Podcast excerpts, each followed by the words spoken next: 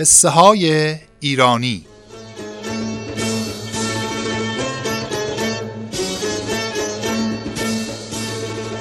قصه های ایرانی پادکستی است که توسط کتابخانه مهر تولید می شود.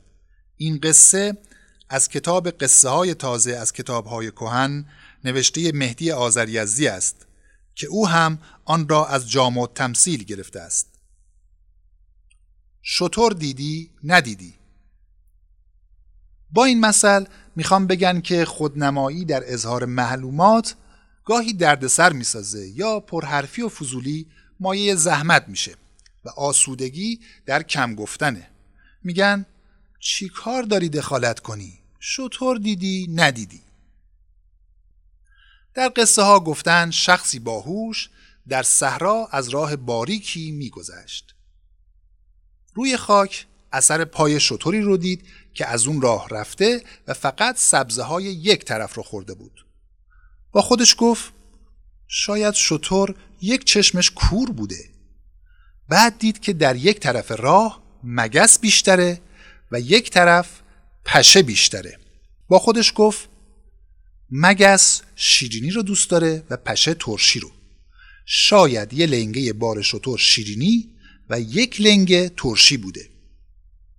بعد اثر پای کسی رو دید که از شطور پیاده شده و در کنار راه ادرار کرده چون جای اون گود نشده بود با خودش گفت شاید زنی سوار شطور بوده این فکرها رو کرد و بعد زیر درختی نشست در همین حال مردی سراسیمه سر رسید و پرسید تو یک شطور ندیدی؟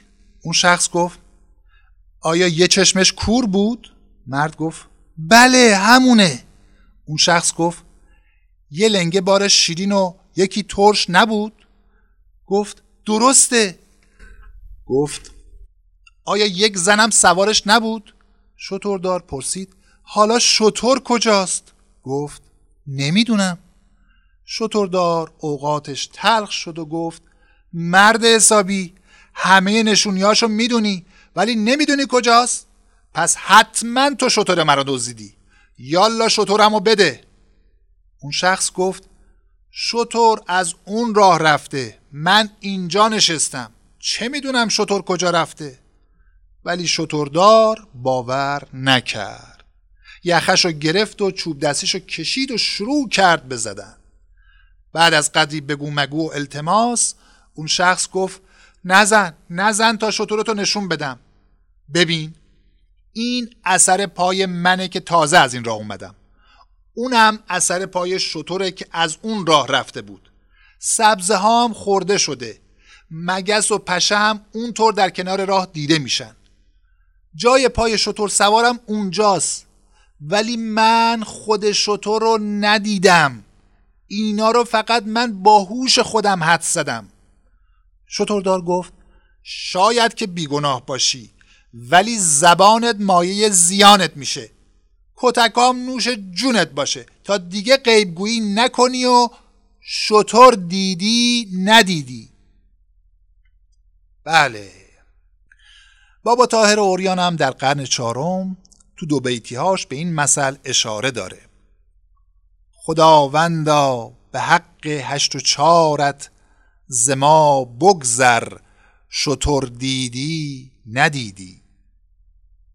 این بیت هم که در غزلیات سعدی دیده نمیشه در افسانه‌ای به سعدی نسبت داده شده.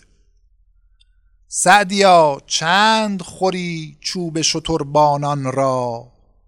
می توان صرف نظر کرد. شتر دیدی؟ نه.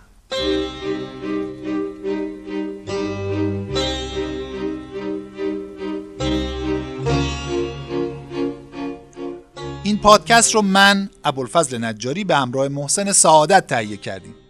اگر شما هم به قصه ها، افسانه ها، فرهنگ عامه و مثل های ایرانی علاقمندید ما را از طریق میزبان های پادکست همچون اسپاتیفای، Anchor، گوگل پادکست، شنوتو و کانال ما در آپارات و حتی گوگل با جستجوی نام کتابخانه مهر دنبال کنید.